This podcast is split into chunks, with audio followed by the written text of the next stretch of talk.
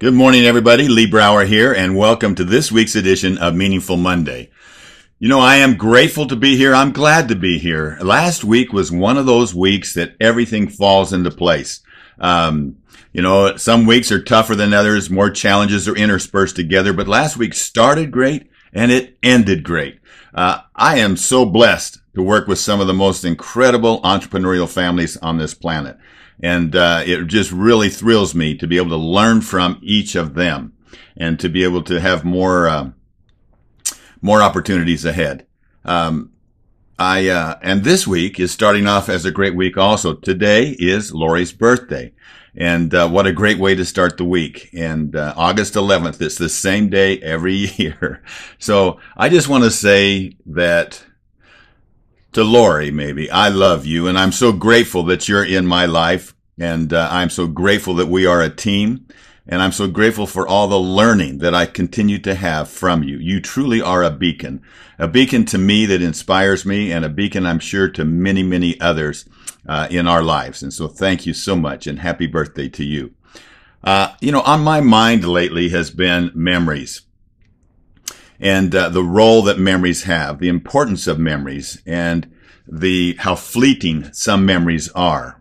And, you know, I have the opportunity, as most of you know, to coach. In addition to working with uh, directly with as a private coach for entrepreneurial families, a business family coach, if you will, I have the opportunity to coach through strategic coach some incredible entrepreneurs uh, every month. And each quarter, I meet with approximately 250 to 300 entrepreneurs.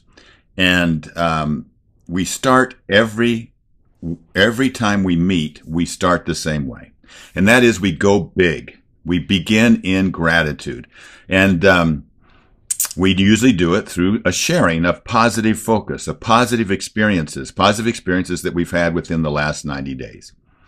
And you know, central to that, it seems like uh, a majority of the sharings that happen are about family. The ones that are most meaningful to those that are sharing and also candidly to those of us that are listening and receiving these experiences center around the family.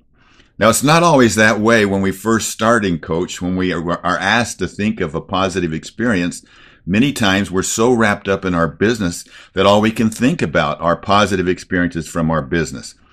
But as we experience positive focus, as we get used to going big, we start capturing those things that matter most in our lives. And isn't it interesting that it centers on family? And you know, I got thinking about that and how in my life anyway, and in, in, many of your lives, you know, we came into the entrepreneur field. We became entrepreneurs, not with the idea in mind that we would neglect our family, but just the opposite, with the idea in mind that it would give us the freedom to spend more time with the people we love the most, to spend more time with those things that matter most.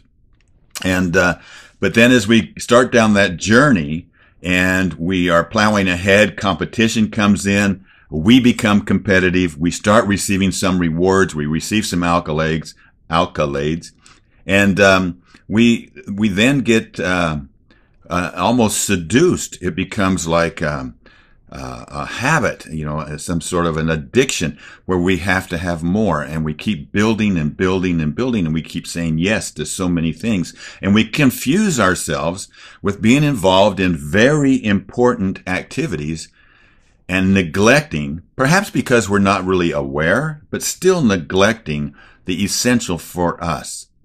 And identifying what is essential for us and having the courage and the ability and the willingness to say no to the very important so that you can say yes to the essential is a magical tool that will allow us to be able to spend more time with those that we love the most.